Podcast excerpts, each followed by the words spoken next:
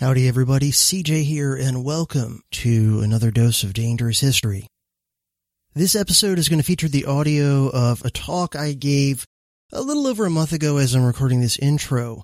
So this was at the March 2023 Self-Reliance Festival in Tennessee that I attended and was a speaker at. And my topic in this talk is going to be the decline and fall of empires, and in particular, some of the things, unfortunately, pretty much all negative, that tend to happen and that tend to be inflicted by ruling oligarchies on empires that are in decline and collapse mode. So this was a really neat event. I would definitely be happy to go again in the future if I were invited again as a speaker. It's in a fairly rural area of Middle Tennessee and most of the presenters were very like practical nuts and bolts stuff, you know, homesteading, prepping, self-defense, self-reliance, all those sorts of things.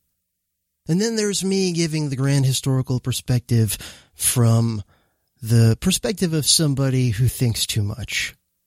But it seemed to be a well-received talk. I got a lot of compliments and conversations afterward by people. So that was cool. And I have a bunch of thank yous uh, regarding this event. So first off, thanks first and foremost to Nicole Sauce for inviting me and helping to arrange the logistics and all that stuff. She basically organizes and runs the event.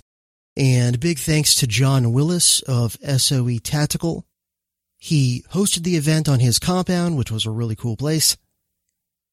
And he was also nice enough to have me on his show while I was there as a guest.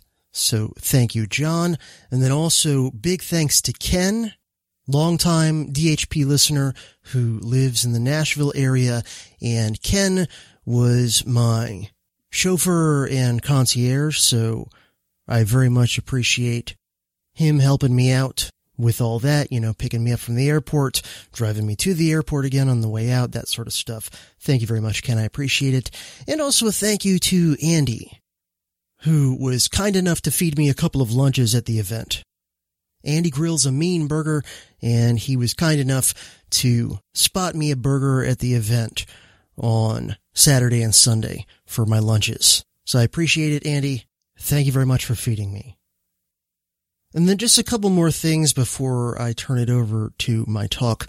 The first is that I'm going to go ahead and plug my Renegade University course that I taught back in January because you can still purchase access to the video recording of that course. And it is a three part course and each session runs, I believe, in the neighborhood of two hours. So it is roughly a six hour, maybe a little bit more course taught by me on the decline and fall of empires that obviously goes into much more detail than I could in a, you know, 45 minute talk or whatever. So if the kinds of stuff that I talk about in this episode intrigue you and you would like to hear me talk, you know, for over six hours about this kind of stuff, including some Q&A for those students who attended the Renegade University course in real time, you can still purchase access to the recording of the show, so there will be a link in the show notes to my course, The Decline and Fall of Empires at Renegade University. And I realize I probably should have plugged it like at the end of my speech so that the attendees of the event might have gone and signed up for it to, you know, hear a bunch more about the topic that I spoke on, but I'm such an absent-minded idiot that I forgot to do so. So I'm doing it here. And, you know, there's a lot more ears here anyway. There were, you know, maybe a, a couple hundred people listening to me speak in person. Thousands of people, though, are going to download this episode even within just a week of it being published. I'll also include a link in the show notes to the page about hiring me as a speaker. If you would like to have me give some sort of a talk or presentation to your group or event or whatever, I have a contact page specifically for that on my website, and there will be a link to that in the show notes as well. It will say something like, hire CJ to speak at your event. And then lastly, I do have one Indiegogo shout out to give, so big thanks to Todd for recently throwing in a contribution to my ongoing Indiegogo campaign to keep the DHP afloat. And reminder, as always, you can help me out and keep this thing going by giving a one-time contribution through Indiegogo. Of course, one of the most helpful ways you can help to support my work and get all kinds of perks and bonuses in return is to sign up for a regular contribution via Patreon or Subscribestar. And there's a bunch of other ways that you can throw me a few shekels and keep me doing this thing called dangerous history. So anyway, enough introductory yammering from me. I will now turn it over to myself. Speaking on what to expect when your empire is collapsing at the March 2023 Self-Reliance Festival in Tennessee.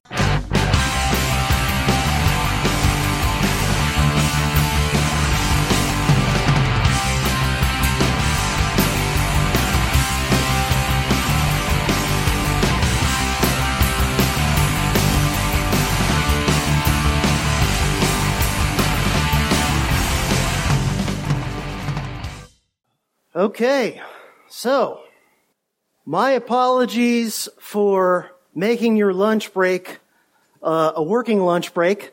Somehow, whenever I speak at events or anything like that, I always end up being scheduled right before lunch. I don't know why it always happens, but anyway, I'll try to make it interesting uh, if I can. So imagine if you were born in London in 1897. The same year, Queen Victoria celebrated her, uh, what is it, Diamond Jubilee, I think. 60 years on the British throne. Which of course at that time included not just the UK, but various colonies, provinces, and dominions scattered across the world. In fact, the sun never set on the British Empire. You controlled not just all of the British Isles, but you controlled uh, the Cape of South Africa. You were colonizing Australia, New Zealand. Canada was part of your empire. On top of that, scattered islands and outposts around the world, the Suez Canal in Egypt, and of course, the crown jewel of the British Empire, India. The sun never set on the British Empire. London was the financial and many other types of capital of the world. The British Navy ruled the waves and was larger and more powerful than the next two navies in the world combined. Even though you had lost a little bit uh, to the United States and Germany in recent decades, still in many ways, uh, England was the workshop of the world. In 1899, while you were still a baby, the British fought a nasty war in South Africa known as the Boer War. And while it was kind of a mess and it cost your empire a lot, ultimately at the end of it all, in 1902, you emerged victorious with control of even more pieces of South Africa than before, including the world's most productive gold and diamond mines. It seemed like this might be the one empire that would finally beat the spread and not fall to decline and fall like every single other empire in human history. Then, in 1914, when you would have been 17 years old, and by the way, you have terrible timing, World War I broke out, and your leaders, the, the rulers of your government, decided to use the pretext of the German invasion of Belgium to jump in on that one, even though the initial stages of that war had nothing to do with any sort of attack or threats on Britain. There is a very good chance you would have fought in that war, either as a volunteer in the first couple of years or perhaps as a draftee in the latter years of the war. Assuming you emerged from that war not dead, you would have, if you were paying attention, started to see little cracks and problems in the empire. Some of it started even during the war. Like, for example, the Irish launched yet another rebellion to break free of British control in 1916. And while that rebellion was brutally crushed, They came back a few years later with a much more well thought out guerrilla warfare strategy and ultimately won status as a self-governing free state within the British Empire um, by the early 1920s and were on the path to becoming a completely independent republic by the 1940s. Your empire emerged on the winning side of World War I and on paper reached its peak after World War I in terms of land, people, and resources, picking up additional possessions in Africa as well as um, a lot of territory in the Middle East at the expense of the declining Ottoman Empire. On paper, you would have looked at your empire in the 1920s and 30s and said, wow, this is even more impressive than it was when I was a little baby. But sometimes appearances can be deceiving, and while you were on the winning side of World War I, it was an extremely costly and Pyrrhic victory. And while you picked up all these additional territories, many of them were not going to be easy to hang on to and were and are going to end up costing you more to hang on to uh, than they bring you back in terms of resources and wealth.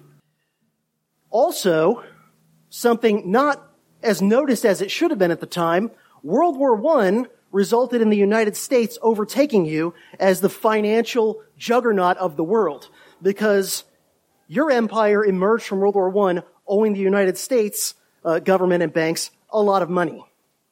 You would have experienced a rough time of it in the interwar years, including the slump, which is what the Brits called the Great Depression. And then, of course, you would have had World War II. And again, you would have emerged from this war on the winning side, but it was even more of a costly, weakening Pyrrhic victory than your victory in World War I was. And in short order, dominoes would have started to fall in the process of what we now call decolonization. Uh, India would get its independence primarily through the nonviolent resistant campaign of Gandhi. Ireland would become a fully independent, self-governing republic in the late 40s, and the dominoes continued to fall from there. You lost control of the Suez Canal in the aftermath of World War II. You've lost India, the crown jewel of your empire, and the things continue to fall away over the course of the 1950s and 1960s. So when you were reaching uh, your 70s, most of the British Empire was gone, including the African colonies, most of the colonies in Asia. So that by the time you reached, oh, about 85 years old, the British Empire was reduced to not even all of the British Isles, because you lost most of Ireland, and a handful of little outposts and things around the world, and also theoretically the Commonwealth dominions like Canada and Australia that still put the Queen on their money, but that's about it, you know, otherwise they're basically sovereign uh, nation states. And then you would have seen the last little hurrah of empire in 1982 at the age of 85 if you were still alive with the big win to hang on to the Falkland Islands at the expense of Argentina. This is an empire that went from defeating Napoleon, defeating the Germans twice to, yeah, we beat Argentina and kept these little, you know, bat guano islands or whatever. This shows you that in the span of one person's lifetime, an empire can go from being a dominant hegemonic superpower to being at best kind of a mid-rate power player, no longer a military or financial superpower, no longer ruling the waves, no longer controlling most of the key choke points of trade and commerce. So, empires throughout history rise and fall. One thing that all empires have in common, none of them last forever. For the sake of argument and to save time, I'm going to assume that an audience at an event like this is more likely than the average people walking around out there in Zombieland to already agree with me on two kind of basic claims. One is the United States of America is an empire. Two is the United States of America currently is very much an empire in serious decline and has been for a while. And I'm someone who believes that if things are going bad and falling apart and there's not really any realistic way to fix it in reality grown up land, your best bet is to admit you have a problem, come face to face with it, and try to manage the crash as best you can. Now, unfortunately, like most imperial elites, in fact, almost all imperial elites throughout history, ours currently are either don't realize this or they do, but they're pretending publicly they don't. And so we're in a situation sort of like a plane that is just definitely going down and the pilots are up there saying, well, if we just believe hard enough in the exceptionalism of this plane, it can magically keep flying. Um, and you know, maybe we'll, we'll hit a few knobs in the cockpit or whatever and that'll do it. Um, and unfortunately, they're not doing the right thing, which would be, what's the least destructive way I can crash land this baby? So I'm going to run through things that you see commonly in empires when they're declining and collapsing. Whether it's ancient empires or more modern ones, a lot of the big picture stuff that happens is basically the same, just with different, you know, technology and different scenery and all that sort of stuff. So, these are kind of like my 10 things that you're likely to see in an empire that's going through decline and collapse. These are in no particular order, and uh, all of them kind of will reinforce the rest. It sort of turns into like a, a downward spiral of each thing makes the other things worse. The first one is, uh-oh, hopefully there's a dry erase marker. I feel like I'm back teaching in the classroom like I did for 16 years uh, in teaching college history.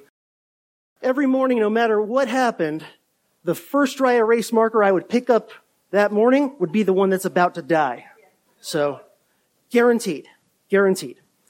So, number one, if you can't read it, wars get stupider. They also tend to get more frequent, by the way. If you look at empires that are like on the rise, that are the rising empires, they usually fight fewer wars than empires on the way down. As counterintuitive as that sounds. Empires on the rise, leaders tend to be a little bit more careful about picking their, their fights. And so they tend to fight fewer wars, and they tend to fight wars they're more, much more likely to win, and where there's a lot more upside if they do win. Whereas empires in decline, it's the other way around. They fight more wars.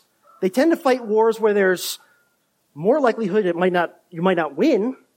And they tend to pick fights where even if they do win, there's not a lot of upside. It's like a costly Pyrrhic victory um, that costs more than whatever it is you win in terms of resources, wealth, etc. So it seems like, to me, from what I can tell, that imperial ruling classes, whether they consciously think this or not, it's sort of there. This idea of they don't want to admit it out loud, but somewhere deep down they kind of realize they're flying a plane that's maybe going to go down. But somehow they convince themselves that if they just pick a few fights with people, they can flex their muscles, stomp the crap out of some other empires or other nations or whatever, show the world they're still badass, they've still got their mojo, and that's it. They can make their empire great again.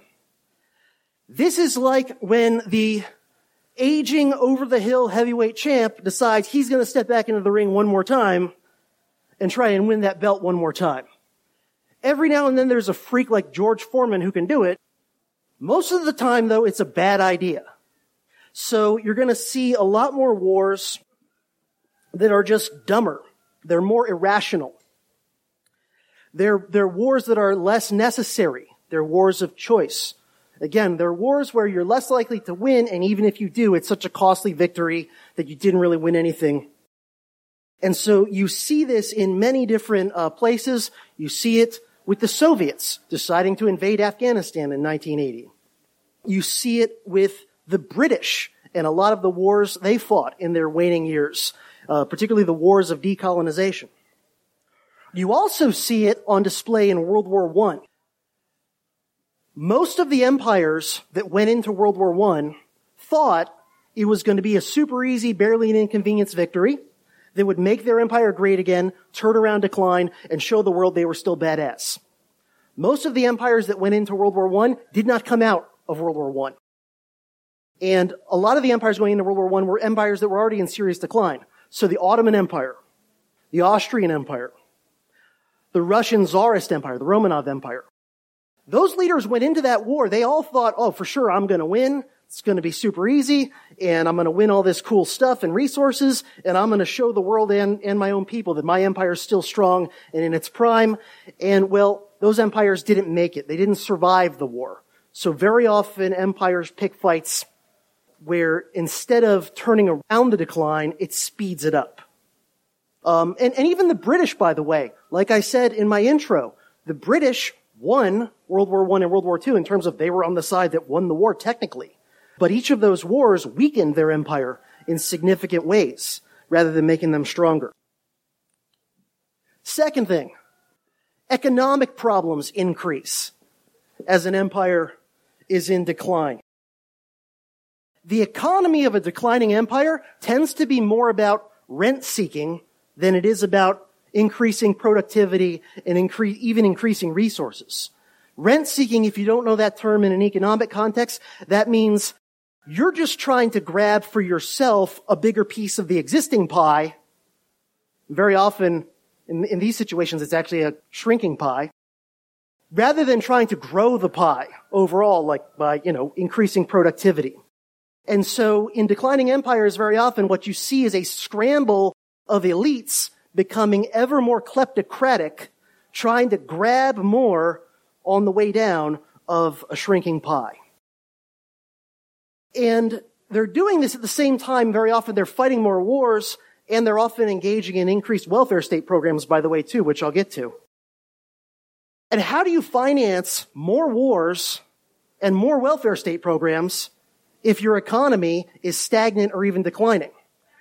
Usually they do it through a combination of two things. Number one, just ever increasing taxation, which economics 101, that's only going to make this worse.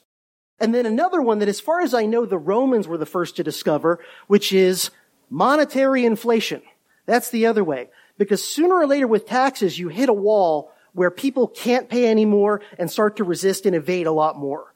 And so what do you do if you still want to fight a bunch of wars and build monuments uh, and hand out free bread to poor people so they don't think about revolution? Well, create more money. And the Romans figured this out by diluting the silver content of their coinage, which was called uh, the denarius. And they gradually, over the course of their decline, just kept adding more and more, you know, tin or whatever to the denarius. Hey, look, we got more coins. We can spend on all we want, not even jack up taxes. But of course, what does that do? Well, it just makes the purchasing power of each denarius that much lower. And so very often you get into this downward spiral of economic decline where everything the elites are doing to try and turn the decline around is actually speeding it up. Just like with the wars. Everything they're doing to try and fix the situation is actually making it worse and speeding it up. And you can get into really serious problems here. Um, there's a cycle that often occurs where a government engages in monetary inflation this leads to rising prices. Very often, rulers do not say, wow, let me stop doing what I'm doing because it's causing the problem. Instead, they use something else to try and treat the symptoms that makes everything worse. So very often, um, a government experiencing inflation resorts to price controls. Great. We'll just decree that stuff only costs so much now. Problem solved. Except that leads to shortages. Because if you're artificially holding the price of stuff below what it really should be, well, whoever's in charge of producing and selling that stuff isn't going to do it anymore. Because why would you, you know, why would you grow wheat and bring it to the market and sell it if you're going to be losing money on every bushel you sell if you're a Roman farmer?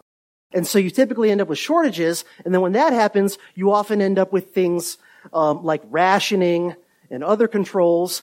And then very often people are trying to, if they're producing these goods, they're trying to avoid bringing them to market. So very often governments will then turn to things like anti-hoarding laws and that sort of stuff. So you see that, for example, happening in the late Roman Empire from about um, late 200s, early 300s onward. This cycle of monetary inflation, price inflation, price controls, shortages, anti-hoarding laws, and essentially uh, economic authoritarianism. Part of the problem, as I mentioned briefly before, is welfare state programs also tend to proliferate during periods of imperial decline. And basically what this is, is the state trying to keep the population docile, loyal, and obedient. So as the Roman Empire declined, they kept getting more and more generous in what they would offer to poor people in terms of handouts, benefits, right? The famous bread and circuses and all that. The British actually did something uh, similar. Uh, it was actually during World War II that the British government laid the foundation for the welfare state that they still have today. Uh, during World War II, and by the way, th- this is not coincidence that it happened during World War II because they were trying to figure out how to keep people loyal and supportive of the war effort, and essentially they were buying their loyalty by saying, hey, if you help us win this war, we'll give you all these new welfare programs as goodies as a thank you. And so there was something uh, created during the war called the Beveridge Report, which was an official government report that basically said, all right, we need, you know, socialized medicine, we need, you know, all these different uh, social programs and whatever. And then that was implemented right after the war uh, when the Labor Party got voted back into office. Obviously, that only exacerbates your fiscal problems, figuring out how to pay for that while your economy is in serious decline. Another one you see very often increased authoritarianism at home. Empires, whether it's officially or unofficially, there's always a difference between what, you know, historians and political scientists who study empire, what they would call the, the core or the center and the periphery. And sometimes that's literally physical, right? Like the, the fringe frontiers of the empire, it's different than in the, the metropolis. Sometimes it's just political. You know, sometimes it's just a matter of certain places are not going to have the same political and economic power within the empire as others, right? So, you know, it's very different if you're, um, you know, out on the frontiers of the Roman Empire versus if you're like right in the city of Rome or right in central Italy. Typically, the way empires operate, whether it's official policy or not, in practice, it's usually this way, where they're, they tend to be more authoritarian the further out on the frontiers they are of their empire. And usually they'll start off doing authoritarian things out on the frontier that they would never dream of trying to do back home, you know, in the metropolis uh, center. But sooner or later, those authoritarian methods and practices and things start to filter back home, back to the center. There's a saying to sum this up. It's called "The empire always comes home." And so, um, to give you an example, the British for a long time had a very free society at home. They, you know, if you were like in the 1800s, Britain was a very low tax society unless there was a major war going on like against Napoleon. Otherwise, very low taxes, pretty free market. Um, and believe it or not, huge amount of freedom to do things like carry around guns in London. And if you go back to the 1800s, the British cops were carrying sticks, but a citizen could just, you know, pack a revolver and walk around. Well, guess what? As the British Empire starts to decline, more and more of those authoritarian things that previously would have been unthinkable at home start to filter back. And a lot of it again ties into war. So for example, very early on in World War I, the British government passes something called the Defense of the Realm Act in 1914.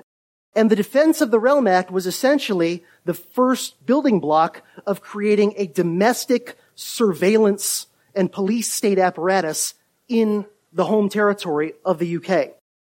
The British had previously run operations like this in India, you know, in Kenya, in, in other places that were the fringe of their empire. They did all sorts of authoritarian, you know, police state, surveillance state type things. But now they're starting to do it at home. Also, by the way, in the immediate aftermath of World War I is when the British first started to pass major gun control legislation at home. Again, there had often been strict rules like you don't want the natives getting access to guns if you're in an African colony or in India or something like that. But the British people at home had a you know pretty strong right uh, to be armed prior to I think it was 1921 or 22, immediate aftermath of World War One. And again, it was connected to the war. Um, they they essentially used they were motivated by the fear of number one Irish rebels and number two communist revolutionaries in the UK, and so they decided to start passing gun control. That was the beginning of the draconian gun control that the UK has today. In the United States, there's an interesting case. Um, I would recommend anybody interested in this go uh, look up a book. It's a big, dense book, but it's it's very good by a great historian named Alfred McCoy. The book is called "Policing America's Empire," and what you find is a lot of authoritarian police state type procedures and things that eventually come home to the United States. A lot of it originated in the U.S. counterinsurgency campaigns in the Philippines at the turn of the last century. And again, things that would have been considered unthinkable to do back home in the lower 48, they do them for generations in the Philippines, and then eventually those practices filter back home. And you can see this, by the way, you can see uh, each significant increase in things like police mil- militarization at home here was preceded by messy counterinsurgency campaigns somewhere far away where those sorts of things were considered okay to do, but eventually they come home. So for example, in the aftermath of the Vietnam War, there's a significant spike in police militarization in this country. That's when we get our first SWAT teams and a lot of other, you know, things that we associate with the modern uh, militarized police. Possibly the only empire I'm aware of that didn't get more authoritarian as it was declining was the Soviet Empire, and a lot of that is just the bizarre exception of Mikhail Gorbachev being a decent guy and not wanting to be a tyrant. And so Gorbachev was actually making the Soviet system freer in the latter days of the Soviet Empire, but that is abnormal. Typically, that is not, not what an empire in serious decline uh, is likely to do. Next one. Average quality of your leadership declines drastically and noticeably. I know. Sounds crazy. But just as a theoretical proposition, use all the imagination you have. Leaders tend to become, on average, there's the occasional individual exception, but leaders tend to become more corrupt and less competent as the empire declines.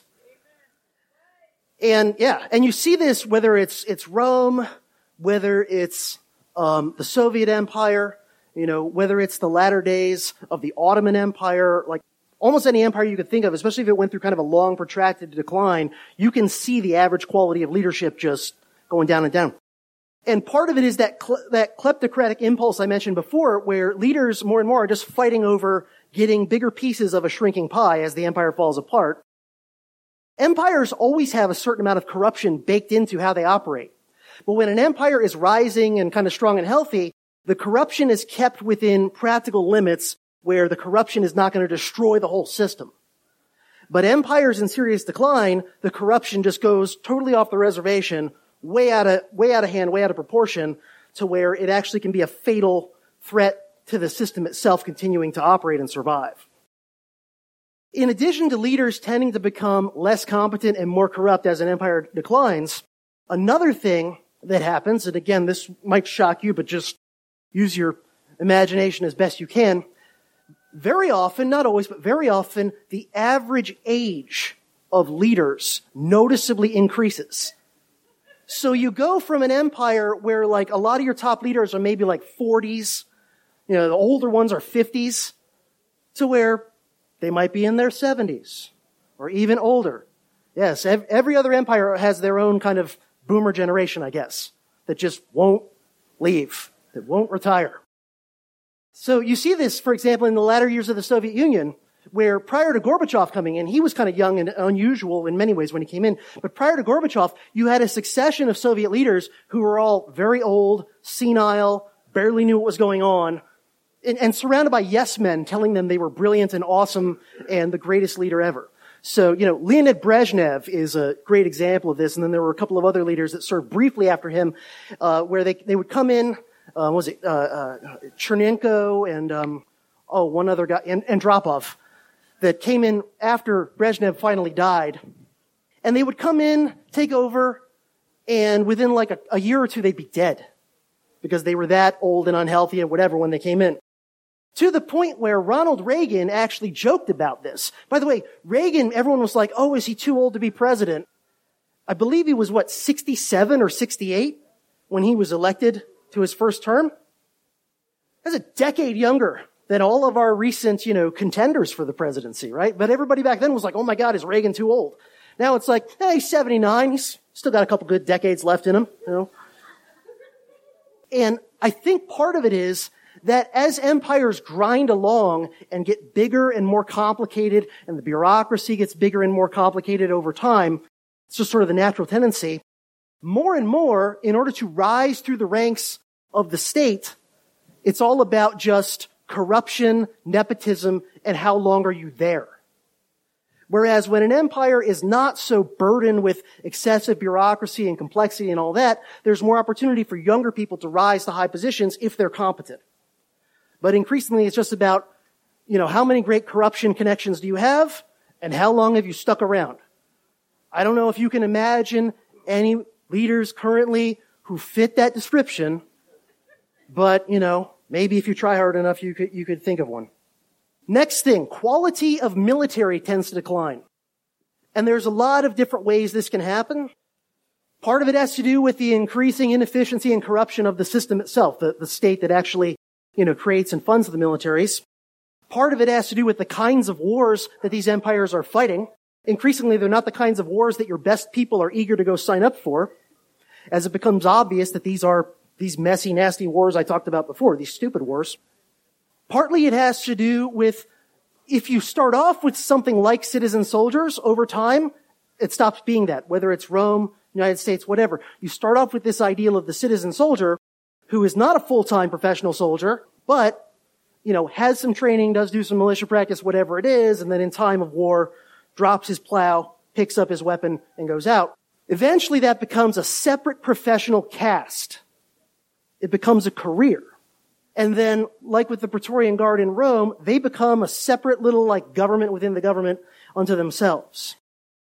So very often you end up with militaries where the loyalty is not to the state, the nation, the empire as a whole, but instead to whoever's paying you, whoever happens to be your general, whoever happens to be, you know, your local kind of warlord or whatever like that. Another thing that often happens is increased resort to conscription. And obviously that, that creates problems. So in general, uh, morale and motivation start to be problems more and more. Troops become, you know, less uh, reliable and trustworthy. And another thing that happens, I think, in many cases, is that an empire gets to a point where it's no longer fighting near peer competitors. And so that tends to make their military uh, complacent, conservative in the sense of not, you know, keeping up with innovations and all that.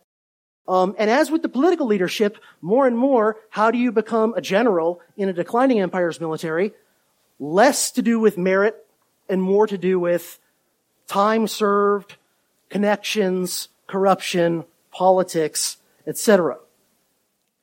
So, by the way, there's an interesting meme I've seen going around.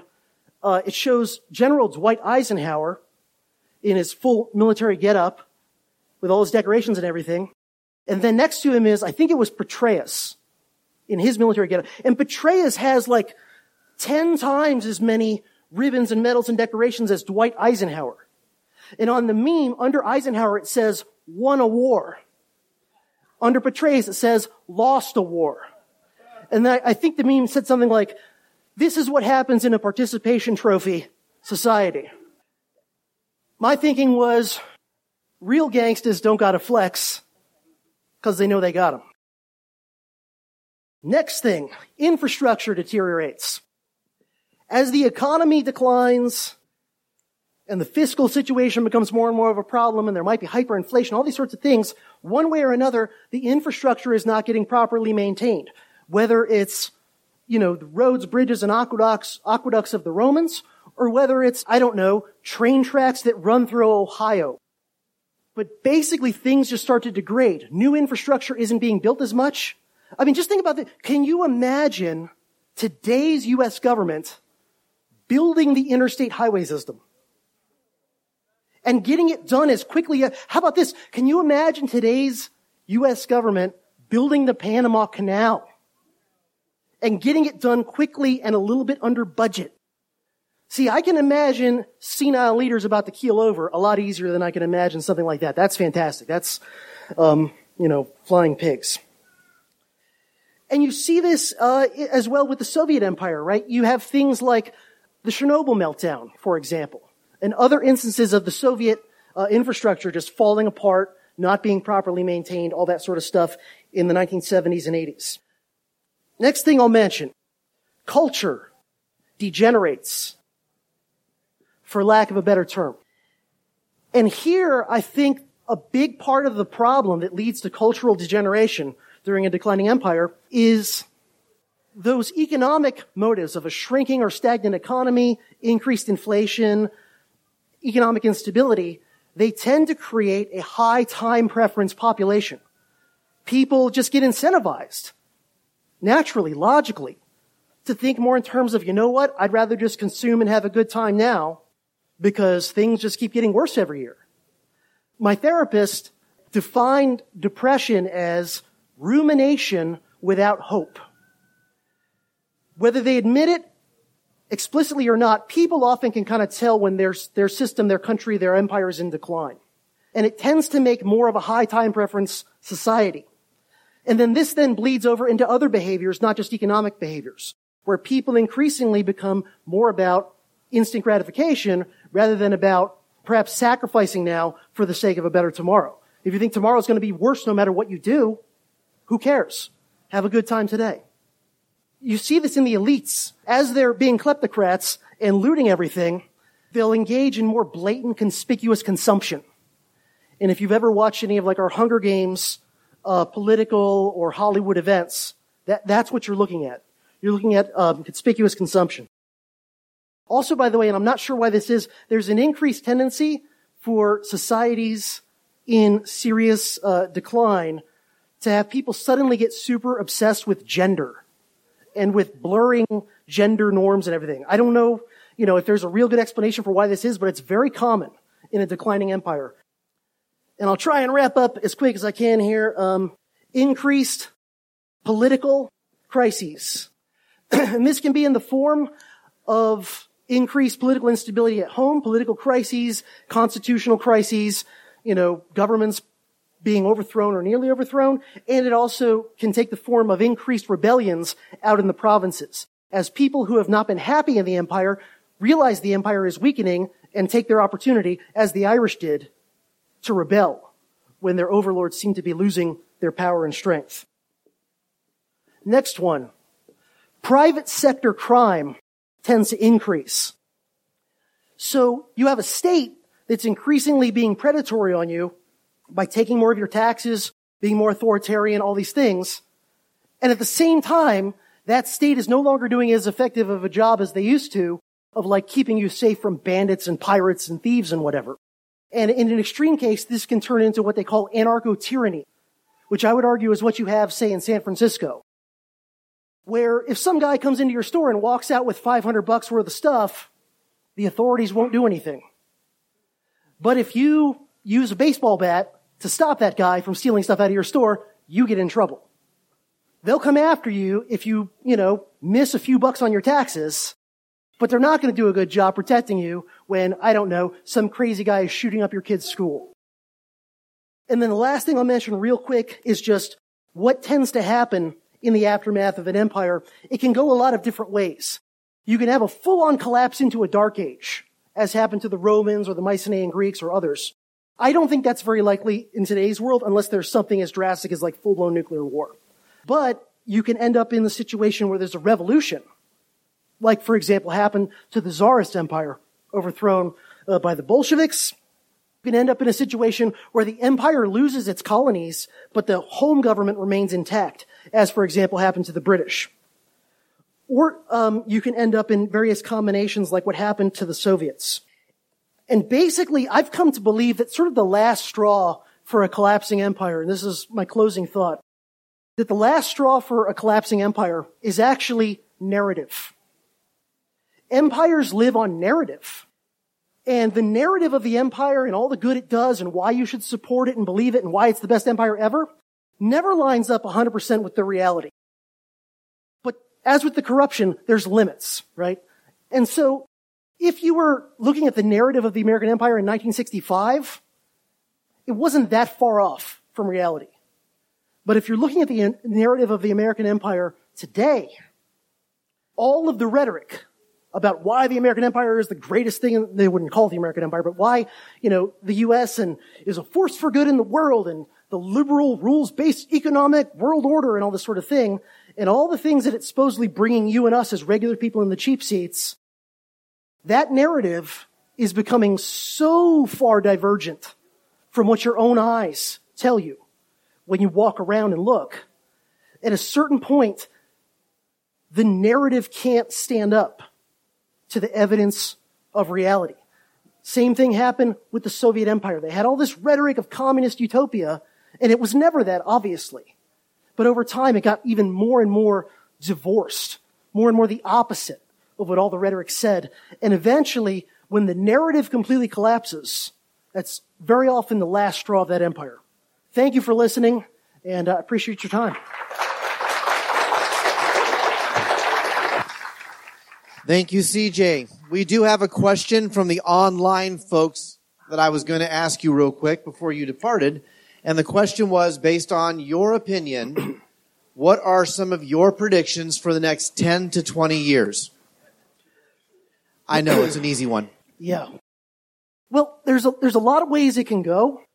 My preference would be for the American empire to collapse like the Soviet empire, meaning largely nonviolent, just sort of political disintegration. I believe that's the best case scenario. Um, it can go out in a blaze of glory. There are, there are two variables in the American empire collapse that did not exist. I mean, there's a lot more than two, but two, two very big ones that are different. One is the world has never been globalized like it is today, and one empire has never dominated the entire world to the extent that the U.S. empire has dominated the world since World War II. So, that, so we're in uncharted waters as far as what does that look like when an empire that's that dominant, because the U.S. empire is much more dominant even than the British empire ever was. What does that mean for how the collapse plays out? I don't know. We're in uncharted waters. And the second one, which is even scarier to me, is we've only ever had one empire collapse since nukes were invented. And that was the Soviet Empire. And when I look at the Soviet Empire collapsing, I go, it is a freaking miracle that no nukes went off as that empire was collapsing, whether on purpose or by accident, right? I mean, it is a miracle no nukes went off anywhere as that thing fell apart. Are we going to be lucky enough to have a second nuclear superpower empire fall apart with no nukes going off? Given our current leaders and their reckless hubris and their stupid aggression and interventionism, including trying to provoke a, a nuclear two-front World War III, as far as I can tell, that's what they're trying to do. I don't know. So I'm not saying nuclear World War III is super likely, but I'm saying it's a possible outcome. Political just fragmentation, probably your best outcome.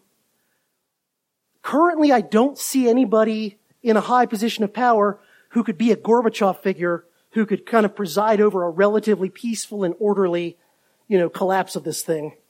So, yeah, I don't know. And, and for that, you know, everybody else who's presenting here, they're, they're doing all these very practical nuts and bolts things. They're teaching you homesteading stuff, self-defense, excuse me, all that kind of stuff. Listen to those people. I'm giving you the egghead, big picture, kind of like what to expect when your empire's uh, collapsing. What do you do about it? I don't know. I don't know. Good luck. Good luck.